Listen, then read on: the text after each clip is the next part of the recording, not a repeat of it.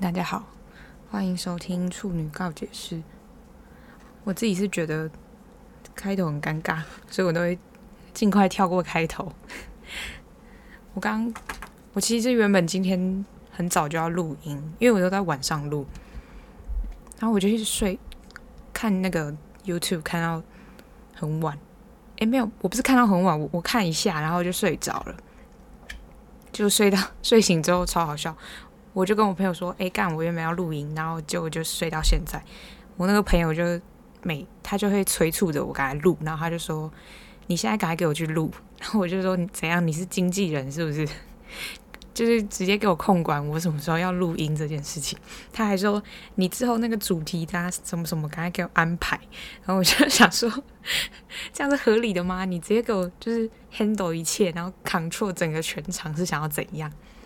今天没有要聊什么其，呃，今天也是有故事啊，但是我今天想聊一些比较不一样的。前面讲了什么埃及啊、奥 K，哦，我连现在没有在打工也可以遇到奥 K，我觉得奥 K 可以是一个持续的主题。我只看到奥 K 真的很想要揍诶、每次都觉得大家拜托将心比心。好了，今天不要再聊奥 K，今天要聊什么？就是我觉得成长过程中。你大概出现好几种朋友。我说的朋友不是说什么像一般你分什么什么点头之交那种，那种是程度的朋友。我说的是朋友的类型。有一些朋友啊，他可能就是我现在心里想想讲的几个点，就是因为我最近感触很深，因为最近刚毕业嘛，所以我自己就会觉得其实。这是一个又是一个来考验友情的好时机。虽然我知道友情有时候就是经不起考验，我我就是这么悲观，因为我就是觉得友情这友情跟所有关系都一样，它就是需要时间去经营。你不花时间去经营，你只要靠着那每一次见面都要聊回忆，比如说聊高中啊、大学，然后你没有再注入一些新的。就是如果一滩死水，你一直聊一直聊，聊到最后那个沙子全部都浊到不行了，你你要再捞得到清的水的话，你是不是要放得够久？等那些沙子全部都沉下去，那你中间这段都没有见面的时间，就是那个让沙子沉淀那个时间嘛。我自己是觉得这样子没有什么，不是一个好的循环啦。所以我自己每次跟朋友见面的时候，我都会讲，当然就是会问对方近况。然后回忆的部分其实少之又少，因为其实到最后你只会记得真的特别可能一起做过有过北兰的事情或怎么样。所以我自己归纳出我身边，我没有说别人，因为我身边其实朋友类型算少。就我自己其实会过滤朋友，怎么说？就是我好像很早就认知到，比如说有一个人想跟我交朋友。可是我可以有选择权，我我不用你。你当然小时候不会有这种想法，因为你小时候就是你先有朋友再说，就是那种先有先求有再求好的概念。可是我大概到高中之后，我就开始会觉得我会分类说这个朋友对我的好或不好，就是他可以不是说他有没有钱，然后他可以。带给我什么？不是这种，而是我比较在意是说，比如这不，比如说，因为像我读女校嘛，那女生很容易就是很多人很喜欢讲人家坏话。我前面不是讲过那个同事吗？我对于这种人，我觉得，我觉得如果今天是这件事情，它造成可能就是大家人之间都会有小摩擦，所以偶尔抱怨，我觉得不会怎样。可是你听得出有些人他是为了去抹黑，或是为了。就是我前面说成群结党这件事情，而去做这件事抱怨的事情。可是我自己，我自己很习惯的一件事，就是我跟别人抱怨这个人的时候，我都会跟他讲说，我是因为这件事情，所以我觉得他做的不好。然后我找不到人讲嘛，可能我因为我我一定会我说我找不到人讲，是他他这个人，我不就不是真的讨厌他，因为我如果真的讨厌他的话。我就是直接大讲啊！我直接在 Instagram 限动直接大骂啊！我觉得这件事情就是，如果你你真的这么让我讨厌的话，我可能也不会做到这样，我可能就会直接疏远。我不是我觉得很，如果这做到这个程度的话，基本上你也不用去理这个人了。就是你如果自己真的这么讨厌这个人，那你就离开啊！你干嘛要一边关注他，然后一边气自己，然后自己又不爽人家？我觉得这件事情是一个很我不能理解。就有些人很喜欢看自己讨厌的人过得怎么样，我是偶尔看啦，我是，但我讨厌的人超少，我一辈子讨厌的人也就我只记得我印象中只有一个，就觉得很好笑，所以我就是看他们过得怎么样，但我不是一种。觉得希望他们过得不好的心态，我只是想看看说哦，所以他们现在在干嘛？这样，反正我就是说，我自己会很早就发现我会选择朋友这件事情，就是他，比如说他想跟我交朋友，可是我自己如果觉得你你应该也大概知道那个人是什么样子，什么就是个性或干嘛的，可能他跟我不合，那这件事情其实就不成嘛。那除了不合以外，我会觉得这个朋友给我带来的。东西是什么？像每一个人定位都不一样。有些人他他可能就是很强，你跟他出去，他他就是会拉着你的手过马路那种。就是我很多女生朋友都会这样。那你跟他在一起得到是什么？就是可能他很他偶尔很强，然后你跟他分享事情，这种人通常有一种特质，他很强，可是他很愿意听你讲话，而且他会站在你的立场去想。因为我算是一个很很大辣辣又直接的人。可是有些事情到现，就是你长你长到这个二二十几岁的年纪，你也知道有些事情你要藏在心里面，你没办法跟别人讲。可是跟这些人出去的时候，你可以讲给他听，然后听听看他的想法，因为他可能会觉得他可以理解对方跟我的，他可以同时理解。我觉得这种人的同同理心很很强，而且通常哦，我身边这种人都是。我自己哦，又来了，又讲星座。我身边这种人通常都是双鱼座的女生，因为我我就是不是说我前面我男朋友是双鱼座嘛，我身边超多双鱼座的女生。但双鱼座女生，我是说纯友情这一块是很不错的，但爱情的话，我就是真的不行。我这之后再说，爱情我真的完全不行，因为之后应该会有这个系列的主题，所以之后可以再聊。所以我觉得这种朋友他他很可以感同身受你所讲的东西，即便他没办法理解，他也没办法在，就他不在当下嘛。可是他可以给你，就是比如说他的他的想法，他的想法不会是有认识过的，就是他的想法会是很，因为他本本人就不是会带有攻击性的那种。而且我觉得这种锵的人，他就是很温润的一种人，但是。论聪明度就真的是非常低于平均值，这种我就真的没办法。但我后来想说也也没差，因为大家本来就是朋友，就是你要嘛很像，要么就互补。那我我就是应该跟这种人算是互补关系。然后我就我就会觉得我可以选择我要交怎样的朋友。所以我自己前面讲到说我身边很少类型，就是因为我其实知道哪些人的 tone 调跟我是合的，所以我就会觉得。我应该，我希望有的朋友样子应该会是哪些？当然，当然那种比如说国中、高中交的那种，你就已经定了，你也没办法怎么样。反正那种会一直到现在还是朋友的话，就代表我们也是真的好朋友嘛。所以你也不用去分类人家。我是说，可能之后交的那些朋友，就是大概可以分成几类。那我刚刚讲第一类就是那种他他很可以感知你的感受。那他会为你着想，当然每个朋友都会为你着想，可是他的情感成分跟感性成分就更多。那还有哪一种朋友？就是我自己以前，我自己觉得我自己以前就是那种很感性、很敏感的人，可是我的敏感都是很内敛的，就是我会在乎这件事情，可是我不会让别人知道我在乎。这好像是一个我觉得不太，就是你要去拿捏你的输出跟。你藏起来的那个比例，如果你你很你很敏感，然后你的朋友说一句话，你就很受伤，可是你从来都不让别人知道你有多受伤，我觉得这件事情是不对的。可是活到这个年纪也没有多老，起码会辨认说这个情绪这件事情的样子跟感受，你是不是可以告诉别人？比如说，如果就就一件很小的事，我们可能。就是出去买东西啊，没有叫上你，那这种你会受伤吗？我觉得不用，我就哦，如果非常敏感的人，他就会受伤哦。可是我自己可能一开始，我觉得这是需要练习的。一开始你第一次的时候，你会觉得，哎，你干嘛不叫我？可是这种事情会脱口而出，你朋友就说，哦，没有啊，看你在读书或什么的，那这件事情就可以过嘛。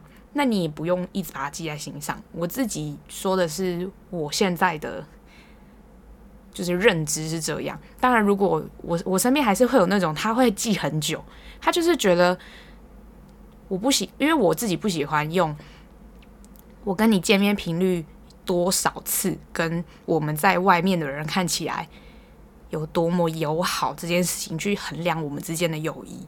我想我的朋友类型基本上都是很少，不是不会到很少见面，可是比可能比起一般大学生的见面频率算少。就比偏中间平均偏低这样，因为我自己有很多事情要做啊，我怎么可能每天都跟着朋友见面？如果这个朋友是我的学习伙伴或什么的，我当然愿意跟他见面。可是你的人生不是只有朋友啊，你还有工作，你还有属于你自己的课题需要去学习嘛。所以我觉得跟朋友见面的频率，而且我自己会很很在意那个 balance，所以我自己的朋友都是属于那种一见面可以聊很久，可是不会太常见面，因为。我会觉得我很珍惜我们之间的那个好的那个能量。如果每一次一直见面，可能会出现很多摩擦。我自己是尽量觉得以次数去避免这件事是蛮科学的，所以我会倾向去这样去交朋友。好，然后讲到那个敏感，敏感的话就是我以前也是那样的人，我会。最极端很敏感的例子就是我以前我就会用友好程度这件事情来讲的话，我国一的时候在班上，哦，因为我国先讲一下，我国一开始到高三，我在我们班成绩都是第一名。然后呢，这种时候你就你知道第一名就有两种下场，你要么就跟，你要么就是那种。完全高冷型学霸第一名，要么就是带着同学一起玩的第一名。就是我是前半段属于高冷型的那种，后半段就是跟着同学狂闹的那种。我高一的，诶，不是，我在讲国一。我国一的时候，我记得那一年我完全没有跟我们班任何人，就是一天讲超过三五句话。因为我们班那时候有一个同学是我国小的补习班，他就是我们一起。在国小上补习班，然后我们高我们国中之后一同班，所以我几乎都只跟他讲话，而且我不知道哪来的那种思维，我就觉得我国中的人同学我都很智障。我说的智障是真的，我觉得他们到底在聊什么？这这有什么好聊？因为我们班是全年级的混混班，然后那个混混班是真的很混，就是混到我们还创了国中的创校以来最多人没有。拿到毕业证书的班级，你国中拿没拿到毕业证书很难呢？你要你要怎么？我我其实觉得很难，因为我觉得你要怎么样可以不拿到毕业证书？我那些同学就是真的，我说为什么是混混？可是我觉得他们人不是坏啊，他们只是在那个时期，他们觉得做这件事情可能比起读书，他们觉得有趣，所以他们就一直持续去做这件事情。就我前面说那个成群结党啊，或干嘛的，但他们是那种就是有点。国中应该都大家都有遇过那种老大啊或什么的，然后女女生的话就会是围在老大旁边嘛。但是我很喜欢跟他们玩，我是说国一的时候都没有跟他们玩，但是我国二之后就转变，国二到高三都是属于那种就是跟大家疯狂一起玩的那种人。所以我国一的时候我就觉得我不想要跟我们班任何一个人交朋友。那时候的想法是这样，觉得说他们都很。奇怪，就是觉得他们怎么每天都不务正业。那时候的思想是这样，然后国二之后就开始，国二你你要知道，你要从一个完全不交朋友的人，然后变到你开始交了一群朋友之后，你会，你从零到，就是你从无到有的这个过程中，你一定会害怕你失去嘛。所以那时候我有，我反正国中也是分男男生女生一群。那我那一群女生朋友有一个就跟我很好，好到什么程度？我就是会基本上除了上厕所要分开隔间跟回家以外，我基本上在学校都跟他黏在一起。可是我一开始以为用这种方式就是代表我们两个真的很好，所以我就会用这种方式去对他。可是我不会对所有人都这样，我就只对他。可是他可能也有别的人，他自己的朋友嘛。我一开始是说国一的时候，他本来就有他自己的朋友啊。可是国二之后，他开始变得跟我很好，所以他自己也要去衡量，说我这样对他是不是一件好事。因为，可是小时候不会想这么多，小时候只会觉得好烦哦，就是也就是一个直觉式的思考，就觉得好烦，这个这个人为什么要这样？所以他那时候就开始疏远我。可是我会，我是一个我如果。被朋友疏远，我会想知道原因。因为如果我们以前可以这么好，那你现在疏远我，一定是会有那个让你改变想法的那个时候嘛？我就想要知道那个时候是什么，所以我就会，我那时候就问他，他就说他觉得他不能，就是他叫我不要一直黏着他啦，他言下之意就那样。那其实我以前不太理解，就是不要黏着他是什么意思？我觉得我们就是用这种方式来表现我们的友好嘛。我前面说过了嘛，那我。那时候不太理解什么叫做不要一直黏着他，所以我当我接收到这个讯息的时候，我会觉得为什么要这样？为什么我们不可以？我不可以一直黏着你？我会觉得很难过。我记得我家还在那边大哭，可后来我想通，我我觉得想通的过程很极端诶，我就是一个要么零要么一百的人。我前面不是说我黏人家黏很紧嘛？后来我就跟他说：“哦，我知道，就是你希望的样子是怎样。”之后我就完全不黏，然后我跟我说国二大概上学期的时候，我们就很黏嘛。到国二下的时候，我就整个不黏他，完全不黏哦。基本上都是我们本来就一群朋友，他会来叫我说：“哎、你要不要去福利社什么的？”我不会主动说，不会主动说要去，然后连上厕所我也都自己去，除非他问我的时候，我才会说。因为你你想，你一开始这不算是一种受伤，可是对于当时的我来说，我等于是捧着一整。个炙热的心脏给他，然后他摔在地上，他说他不要。然后你再捧起来的时候，你会觉得好，那我就不要给那么多，我就都不要给。然后看，反正我我就因为我那只有一次经验嘛，我那一次经验就是告诉我说，我给了别人这么多，别人也不要，那我就都不要给。因为你只有一次经验，所以你会这样想。然后之后很多次之后，你就会拿捏到人跟人之间的相处跟如何维系关系这件事情。但对于国一的诶、国二的我来说，我不会想这么多。你当然你，你想法也不成熟。我是说，现在回顾的话嘛，所以后来到国三之后，我慢慢就可以理解拿捏这个程度。比如说，他跟别人去上厕所，我不会去管说，诶、欸，我也要去，或是怎么样。你会开始拉回自身。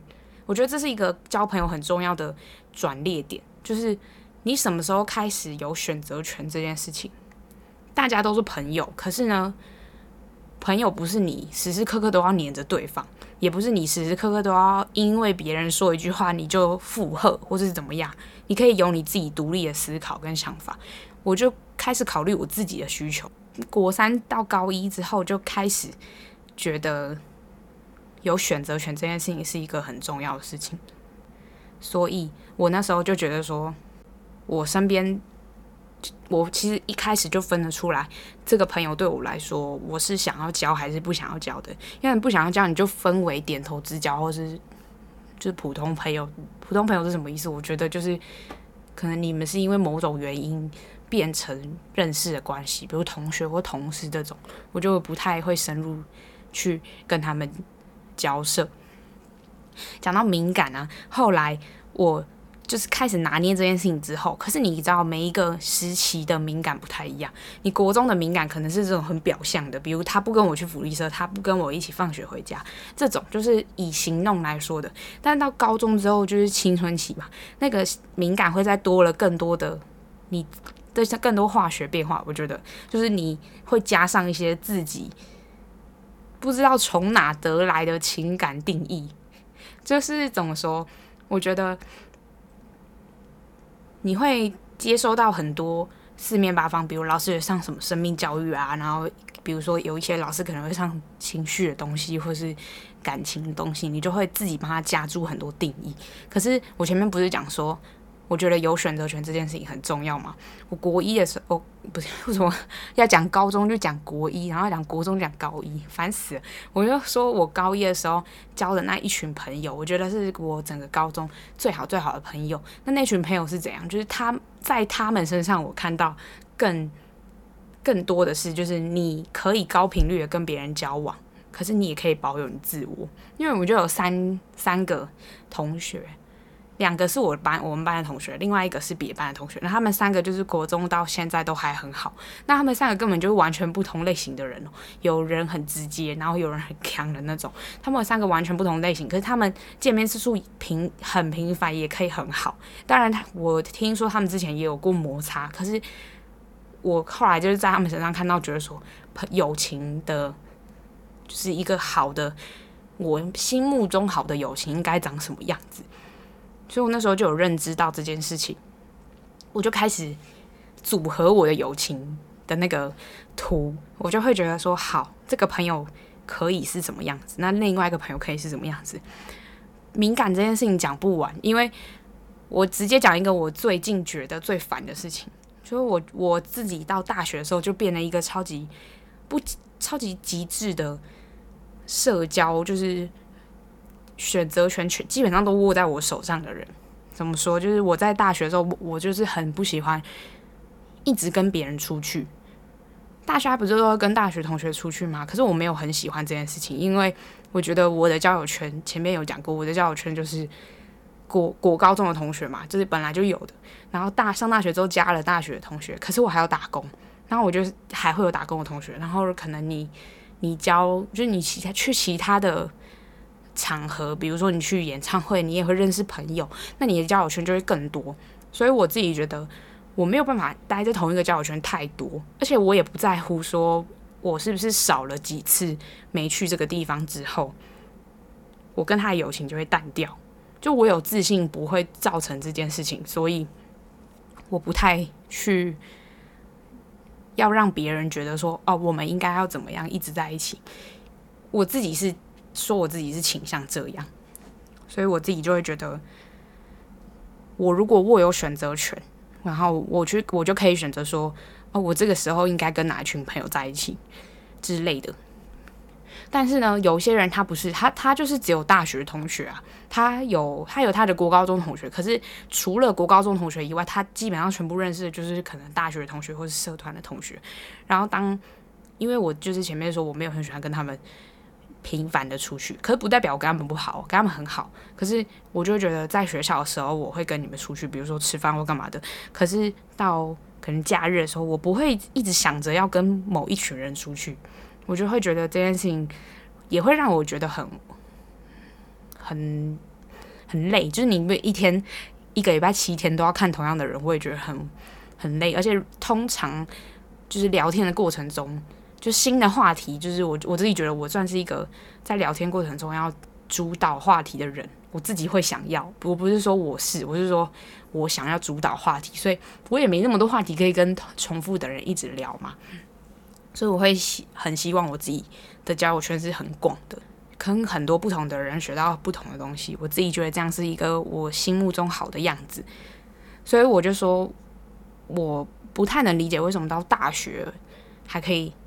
吵架或是怎么样，但是除了那种抢别人男朋友那种一定要吵啊，这这种除外以外，就是为了友情吵架，我觉得很不合理。因为我觉得到大学大家都可以思考关于你要怎么输出你的敏感这件事情，你要输出的比例是多少？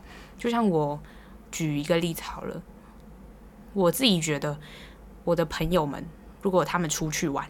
然后他们没有找我，我不会在意这件事情，因为我觉得是我先选择不要一直跟他们在一起的。那总会有我不在，他们在意，就是我们他们聚会，但我不在的时候嘛。那这个时候他们可能就会聊一些他们想要出去玩的事情，但他们不是刻意的不不跟我说，因为。你当下就不在那个地方，他们聊天的时候怎么样？如果他还要找你的话，他还要再叙述、重述一次这整件事情，当时的氛围、当时的情境，为什么要去，及为什么想去，我就觉得太麻烦了。因为我自己知道这件事情是一个很麻烦的事情，所以我不会同等的去要求别人要，就是每一个聚会都要想到我。我觉得这件事情也很很无聊跟很幼稚，我自己是这样觉得。我的话是这样觉得，我就一定要讲我，因为我说这是相对的。有些人觉得这样是好的，我自己是不倾向这样，所以我要一直强调说这是我自己觉得这样。可是有些人不是，有些人他觉得说我少去一次，可能我们之间的连接会更少。可是大家交朋友应该有个自信，就是你在每个人心中都会是不同的定位。怎么说？就是我好朋友当然也有分各个不同好朋友，可是你当到达一个 level 之后，其实那一群好朋友不管怎么样，他们都会有属于他们自己的在你心中的位置。所以我很喜欢在。比如说写给别人的卡片的时候，就都在最后写说，就是不管过了多久，可是你在我心中的位置就是永远都会是在的，因为你的独特性不能被别人给取代。就算有一个人跟你完全一模一样，可是我们两个之间相处过的回忆没有办法被任何人取代啊。所以我觉得我不会去主动断交任何一个朋友，因为我觉得每一个人都很独特，我很很难去在这个成长过程中。我觉得要早一点理解这件事情的话，就不会有那么多，比如说朋友吵架这件事情。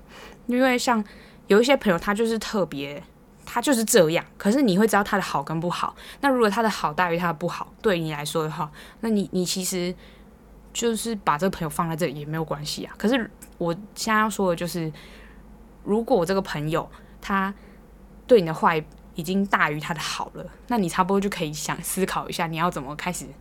疏远这个人，因为他自己应该也会知道他自己的感觉。当然，有些人会不知道，可是就看你要不要去处理这件事情啦。会讲偏，每次都讲偏。刚刚讲什么？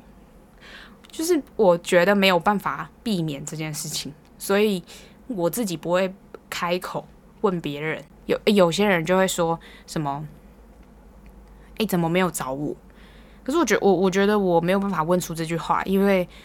我知道他们为什么没有找我，我知道他们不是有意的，就算是有意的话，那又怎样？那个当下可能他们就觉得没有想要你加入这个聚会，或是我自己是倾向于我很麻烦，我就是前面讲过，我觉得很麻烦，所以我不想再重述一次这些，我就会觉得反正约。聚会这件事情永远都可以再约，不是少去一次就会怎么样。因为我我就说过了，我不会以我们见面的频率来评断我跟你之间友好程度。但很多人会觉得我少去一次，我就会少很多连接，我就觉得很烦。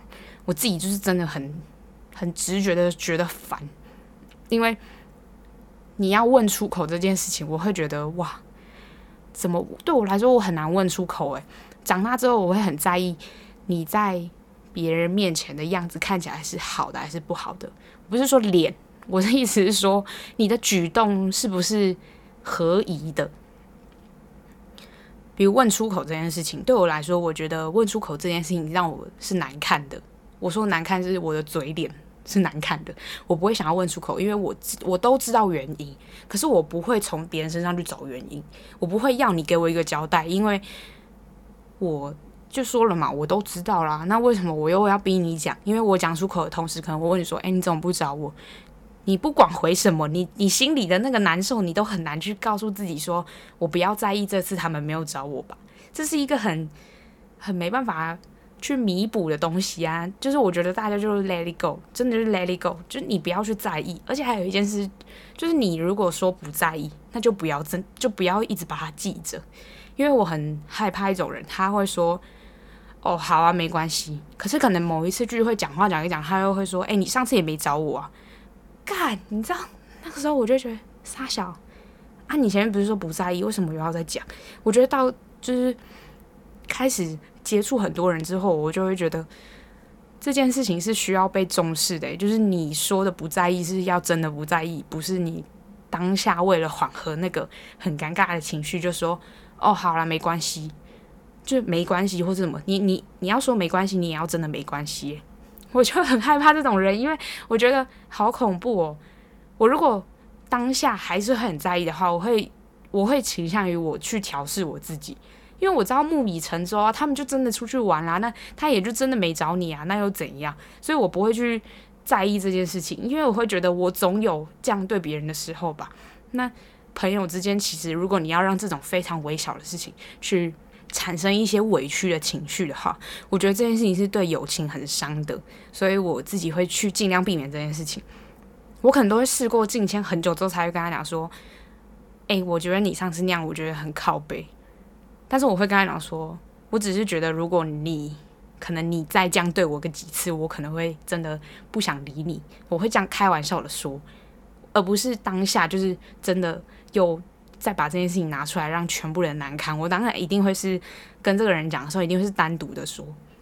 还有一还有一个就是我很想找不是不是当事人的人说，因为不是当事人的人，他们就可以给我一些客观的意见，可能他们就会觉得说，哦，可能因为他们那时候是因为怎样，所以没约你嘛。可是我觉得没约你这件事情，真的就是放过他，有时候真的没办法每一个人都约到啊，而且有一些预想，就是比如说我的朋友们约我，他就会说，比如他约了好几次，然后我就真的都没办法，但是我会跟他讲说，哦，好，如果。就是你，你已经约我约好几次了，可是我都没办法，我就会跟他讲说，诶，那不然就是我可以的时间是哪些？那如果你们没有约这些时间的话，那你们就自己去没关系，你懂吗？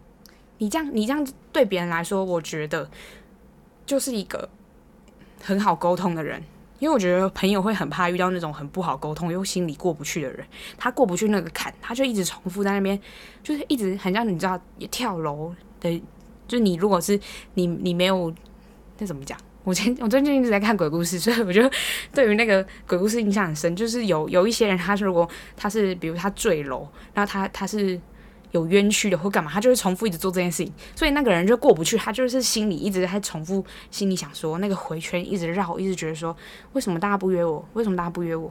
好，他跟我说了，因为可能忘记了或怎样，可是我还是会觉得，可是为什么他还忘记？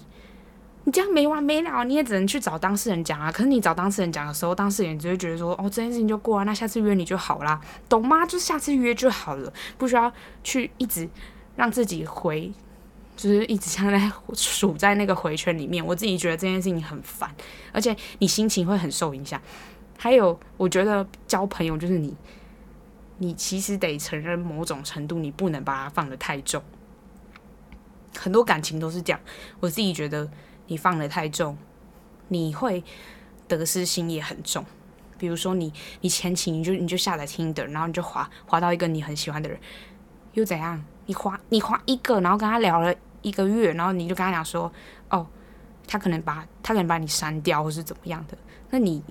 你同时就会觉得我付出这一个月的心力干嘛干嘛？可是你有没有想想看，别人也有付出一样的心力，所以我就觉得这件事情好烦哦！你不要就是得失心太重，这件事情也是在交友过程中是很需要去避免的，因为你只要产生了一种情绪叫做委屈，你这整件事情就整个变掉了，这整件事情就会变得是你只要认为是什么，你只要认为委屈，你就没办法心甘情愿的为对方做什么，你没办法就是很。真诚的去跟对方交流，你永远就想到对方，你就会想到委屈这件事情，你就会觉得完蛋，我牺牲这一次，我现在最伟大。就我是说讲到极致的话就是这样。当然有些人会觉得说这也太偏颇了吧？可是我觉得这就是真的，因为你只要产生委屈情绪，你整个就是回不了头诶，你整个就是一路陷下去啊，直接直接就是跳河就直接沉沉到河底的那种概念。你别人拉起来你也不想起来，而且那个是你自愿跳下去的哦，你不是。不是非自愿的，因为我觉得你只要想通这件事情，你后面很多事情都不用去在乎这些小细节。当然，我不是说鼓励大家什么约会、约约聚会的时候不约别人这件事情，就是你要做到表面功夫，大家要一起约这件事情还是要做好，好吗？就是从很多事件之后，我就觉得好，我就是会约，因为对于这件事我也觉得很烦，可是我就会觉得。好，如果有人这么在意，这么不爽，那我就得做到啊，因为我很难去判定说这个人会不会揣测我是不是不喜欢他。可其实我都没有，我只觉得好麻烦哦，就一天二十四小时，你光处理可能约个时间，你就要在那边瞧很久。所以我觉得有时候大家就是交友 relax 一点，而且我也很不喜欢怎么讲，不喜欢在社群媒体上一直 tag 同学或朋友。就是我们之间的好，我们之间知道就好。可是你没有办法，不要，你可以不必要一直去做这件事情。我说我自己哦，我又再讲一次，这是我自己。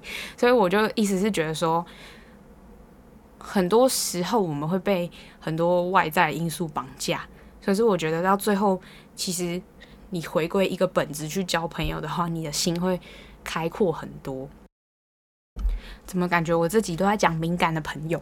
因为我最近真的感触太大了。我觉得，就是大家都毕业之后，不用，就是大家也要有点成长啊。开始得罪别人了。我刚刚其实还有想要讲一个朋友，就是我身边有一种朋友，就是属于你跟他在一起，你就是很快乐。我说的快乐是，就算你跟他讲你的烦恼，他也可以不管怎样，就会导到干话类型。我不前面埃及不是讲过大只吗？大只跟我就是讲，我们两个每一次聊什么烦恼的事或是难过的事情，聊到最后都会歪掉，歪掉在那边讲别人坏话之类的。讲别人坏话不是真的骂别人，而是取笑别人。我们两个真的很缺德，因为我们自己当然都不会录给大家听。可能之后可以找他来，可他每次他一遇到什么演讲场合，或是要公开讲话，他只要知道这个是录的，他就很紧张，他整个就不像他，他没有办法发挥他就是就是干话骂人十级的那种程度。所以之后再找他来上，就讲一些大学荒唐的事情。他跟我就是完全的，我自己觉得他就是我的那种。他就是一，他就一座游乐场，你知道吗？你心情不好你就进去，你也不用管里面的人心情好不好，你就给他玩一轮回来，出来的时候你心情就会好了。然后你要烦恼的事情出来再说。那你跟他讲话都会是这样，他会他也会很认真听你讲话。可是讲到最后的时候，我们也其实不会得出什么解决办法。我们到最后都会说好了，没事啊，没事完之后就开始讲干话。就是我们都知道，我们对方有各自要处理的难题，可是我们两个之间的相处，其实大部分都是那种酒肉朋友，你知道吗？不是真的酒肉。我以前会跟他喝酒，可现在已经很少了。他因为他自己拖太多了，就是那种朋友，他会带给你的永远都是很快乐的回忆。他不会跟你去计较这么小事情。像我觉得他心眼就很。很大，我不喜欢很心眼很小的人，因为我觉得他地雷可能很多。我自己也是地雷很多人啊，我就会知道地雷很多的朋友会会是你两个地雷很多的朋友，你们两个就是满地都是地雷，你们两个谁往前一步，随便都直接踩爆，好不好？所以你们根本就交朋友的过程中，你就要战战兢兢。我会觉得这样很难，所以我会很尽量去避免跟我自己很像的朋友。我自己刚不是说过那个 balance 嘛，就是你输出你的敏感。我到很后面之后，我就会开始觉得，我会因为这件事情难过，可是我不会告诉别人，因为我知道我要想通。我想通之后，下一次再遇到一样的事情，我的想法就会不一样，我的 level 又更升级了一点。就是说，对于交友这件事情，就我自己很喜欢跟自己对话，自己跟自己之间心灵的反省，我就会觉得，好，我。每一次都要从这一次经验里面学到一些什么，所以我自己觉得我调试这件事情是快的。还有一件事就是很重要，我刚刚前面就说过，你得失心真的不能太重，你不用妄想要从这个朋友身上得到什么。你如果有这种想法，你跟这个朋友也不会很长久啊，因为就会有很一种你要寄生在别人身上的感觉。你每次见面，你都会希望可以得到一些什么，你就很难去。跟这个人很真诚的交朋友，你自己当然知道你自己不真诚，但对方可能会觉得你很真诚。可是久了之后，你自己会觉得自己这个心态很很病态。我自己会这样觉得啦。我今天到底要讲几遍我自己这样觉得？我觉得有点睡太饱，然后很亢奋。讲到那个大只，大只就是真的，因为他射手座。又开始讲星座，他射手座。我一开始很讨厌射手座，我超级讨厌射手座，因为我小时候被一个射手座女生陷害过。我觉得那女的真的太贱了，就是她让我对射手座有一一层，就是有一个很深的误会。我那时候 上大学的时候，室友不是有三个嘛？小芝是摩羯座，然后另外两个室友都是射手座。我那时候一问他们说：“你们什么星座？”然后他们说射手座，我整个天崩地裂。我想说完蛋了，而且有一个，因为大芝跟我是同同乡，就真的是同，我们都是从同一个城市来的，就来台北读书，所以而且他还是我国我高中的学姐，但是他后来有就是再重读一年，重考一年，所以我们两个成为室友嘛。那时候我就觉得哈完蛋，感觉我的跟这个人一个月之内就会频繁交流很多次。可能不用一个月，就一天之内就频繁交流个五六次。然后他是射手座怎么办？所以我就说，来打破星座的成见，就是这个时候认识射手座之后，就会发现他们的人生真的过得好快乐。他们有他们自己的烦恼，可是他们不会把这个烦恼丢给朋友，就他们也会自己解决。可有些人交朋友的过程中会倾向于是把烦恼丢给朋友，然后朋友可以提供解法给你，那你就会觉得这是一个循好的循环。可是我自己觉得偶尔可以，你如果 always 在做这件事情，你知 你不累吗？你就是你人生要有多少困难，你才能一直跟这个朋友问啊？你要问几遍？你是是你朋友，我也觉得很烦，我就会觉得。射手座就是这样，他他会让你跟他在一起聊天，不管在一起出去玩、一起读书的时候，也会是快乐的。我们两个大一的时候真的超荒唐的，我们两个到处。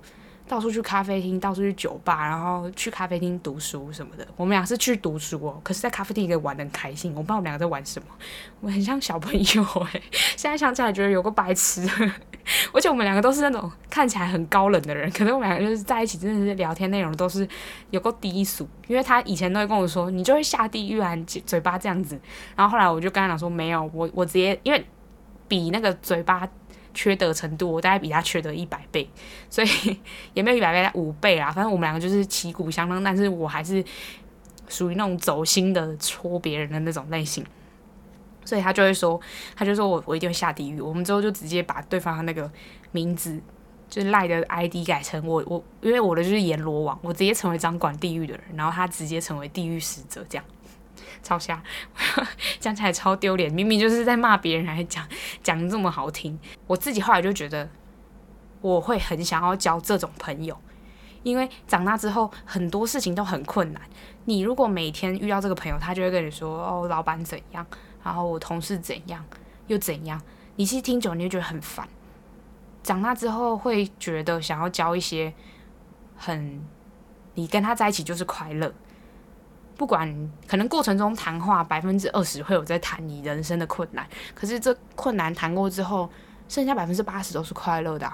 那那快乐的时候，其实就对对于你要怎么去过你的生活，你会觉得很舒压，因为你会期待跟这个朋友见面，你期待你期待感已经有了之后，当然这个朋友也不会让你失望嘛。但你一定是知道他是可以给你什么样的回馈，你才会去见他。所以我觉得到长大之后，我会很倾向交这种朋友。可能是因为我都是那种帮别人解决问题的人，我就会觉得，好、啊、累不累，好烦哦。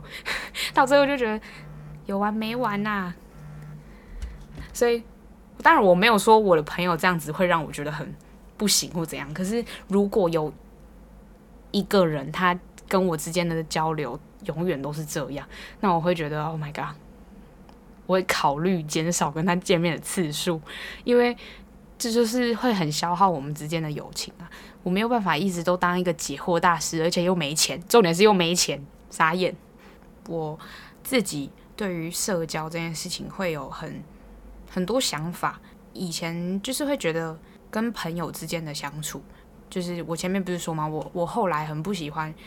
比如 tag 朋友或是什么的，因为我觉得我们两个之间如何不用去显现在给别人看这件事情，我觉得很没有说你长大一定要是这个样子，只是对于我来说，我自己觉得渐渐的不会去在意这么多。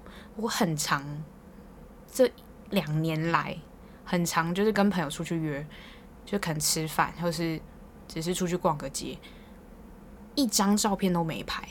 然后我们出去大概三四个小时，你很难想象嘛。现在的人，你三四个小时一张照片都没拍，可能甚至这三四个小时里面我们也用到手机，两个根本就不会用到，就是开始大聊天啊，聊到整个就是你没有时间用手机，你也没有时间拍照。然后回家之后就想说，回家之后当然第一瞬间会觉得，哦，怎么没有拍照？后来就会觉得，啊，也没差，反正还会再见。就你对于一个。我觉得后来我衡量我跟这个朋友之间的友好程度，会是取决于我还会不会想要再跟他见面，而且我会不会很期待跟他见面这件事情。因为我觉得这个很重要诶，你很期待跟一个人见面，就代表他可以带给你的东西，你你会是很重视的。我觉得是重视，你会重视跟这个人能不能有一个好的聊天过程，跟好的聊天品质。我。很在乎聊天这件事情诶，虽然我超爱在 social media 上面回别人说笑死什么什么什么，但是很多时候笑死就是一个敷衍。跟别我之前看到我一个很好朋友，他就回说，他就转发了一个梗图，写说他最讨厌别人说笑死。然后我就想说，可是你会不会笑死？诶，我 我就想说，诶，奇怪，但是我还是很爱回别人笑死啊，因为我觉得大家在广泛滥用笑死之前，我就超爱讲笑死诶，因为我可能真的就觉得这件事情很好笑。可是我们对话是很急促的，我没有办法大笑完跟你说笑死，这样也很白痴吧？我就用笑死两个字代表我其实认同这件事情是好笑的。当然，大部分百分之六十是敷衍啦，有些人是敷衍。我怎么样算是不敷衍？就会回说哈哈哈哈哈，超多哈，哈哈哈也不一定，哈哈哈也就是完全敷衍，要四个以上才不是敷衍。完他一讲出来，所有朋友在检视我的那个聊天记录，说完蛋，你这三个哈，你这是两个哈。好了，反正就四个哈以上就是不是敷衍了，包含四个这样。所以我就自己会觉得很后来会很在乎聊天的品质。我前几天跟一个朋友见面。那是一个实之前我短暂待过一年的实验室的学姐，根本基本上算起来日子也没待过几天这样。我就是后来去那个实验室教，因为是我同学在实验室，我后来也去那实验室，可是我很少去，因为我自己就觉得我其实就是来混学分，我自己心态很很明白哦，我自己知道我是为了学东西去，还是我是为了混学分去。我如果是为了混学分去，我就是态度很明白，我该做的事情做完我就会走，我完全不会想要多学一些什么东西，所以我那时候就是心态是这样。后来去那边交到蛮多，也没有蛮多，两个学姐就是认识两个学姐，然后有聊天啊什么的，其中一个就是跟我变得很好，然后那个学姐就是我们在聊很多事情的时候，因为她也是处女座，我觉得不用用，我自己会觉得。不用用星座先判定别人是什么人，可是你聊到最后，真的会发现星座真的是大概率是准的。我前面不是说过吗？我不会看星座，比如说桃花运势今年怎样，或是什么金星到几宫什么东西的。当然，那有大家各自星座的专业，这这个是，可是总会有不准的时候吧？你想想，世界上这么多人。七十几亿人口，你分十二种人，如果平均分一点，你就是大概有五六十五六亿的人在一个星座里面。你那五六亿的人会每天，你会那一个区段，比如说八月，你们两你们这五六亿的人，就是都同时是同样一个趋势吗？不可能吧，总会有漏网之鱼啊！而且根本基本上可能只有百分之三四十是那种真的照着你的运势走的。所以我自己觉得。就是不会去看这种本日运势，或是你这大概会怎样，你这半年会怎样或怎样，因为这是时间轴太长了。我看的都会是，我觉得这个星座会有哪些特质。我没有说我的星座最好，当然每个星座我都觉得有好有坏。像我前面说，我一开始很不喜欢射手座嘛，那那就是一个偏见，你知道吗？陷害我的人就是射手座啊，那我就会觉得你这种没心没肺，然后乱陷害我，我就会觉得这就是我对于射手座的初印象。那之后就打破了嘛。可是对于射手座，我还是有一些不满意，这可以之后找我那个朋友来聊。我自己觉得每一个星座在对于每一个面向，比如说交友，或是感情，或是人际关系，哎，人际关系就是交友，反正就是。比如说做事情的态度，那你们之间各有好坏。像处女座，处女座就是出了名鸡掰啊，那我也承认嘛。可是我跟他聊天的过程中，我们就会聊到一些，比如说迷惘，或是一些对事情的看法跟态度。我们两个其实百分之可以说高达九十五都是很合的。我不是会说我会很避免。交很合的朋友嘛，可是我跟你说，处女座是除外，处女座朋友都交，全交就全收，照单全收。因为我知道，我懂你纠结的点，但可能不会有人像我想的这么透彻。我对我自己是很了解的，所以我会知道我的需求是什么，跟我的想法是什么，所以我可以知道，我跟你在一起，我求的不是一种你跟我互补。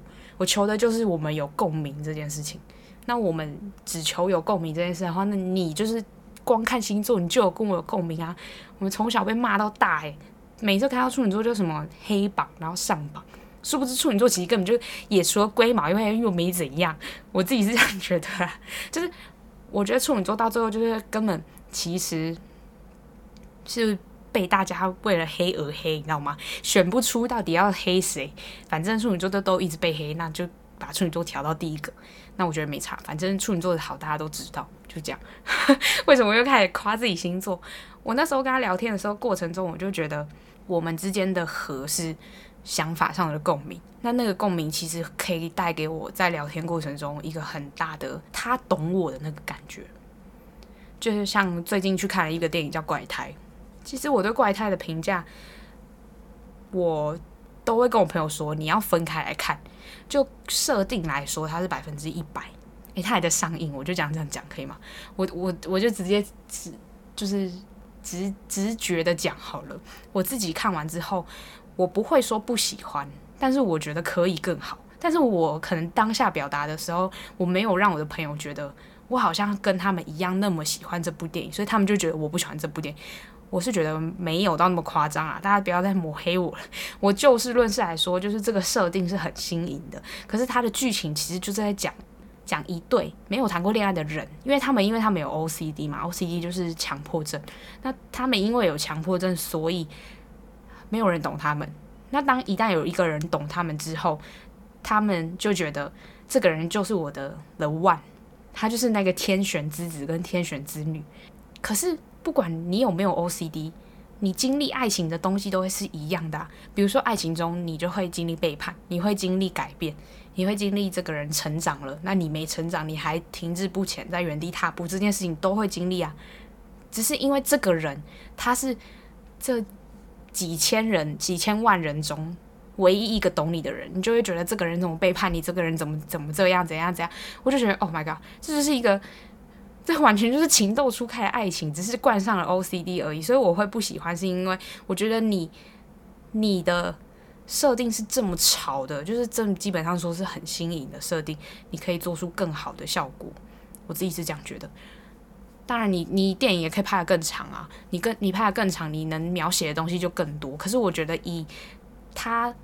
描写跟演员的演技，我觉得是我是给给过的，我没有不喜欢哦。可是我也是因为演员才去看的啊，然后再加上这个设定蛮酷的，只是结局跟剧情我没办法接受而已。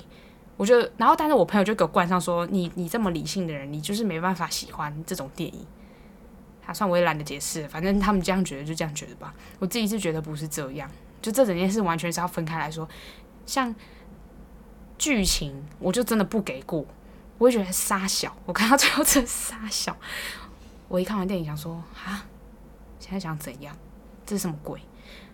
我说对于剧情的部分，但设定我就觉得很棒，就是一个会你午夜梦回回想起这部电影，觉得还是觉得很可惜，怎么不可以做得更好一点？我自己是这样的心态，所以我就是想要强调说，你一旦有那个共鸣之后，你会很难去摆脱那个那个宿命感。你会觉得这个人就是懂我啊，小时候会这样觉得，长大之后你会分辨出，其实很多人懂你，因为大家懂的道理都一样。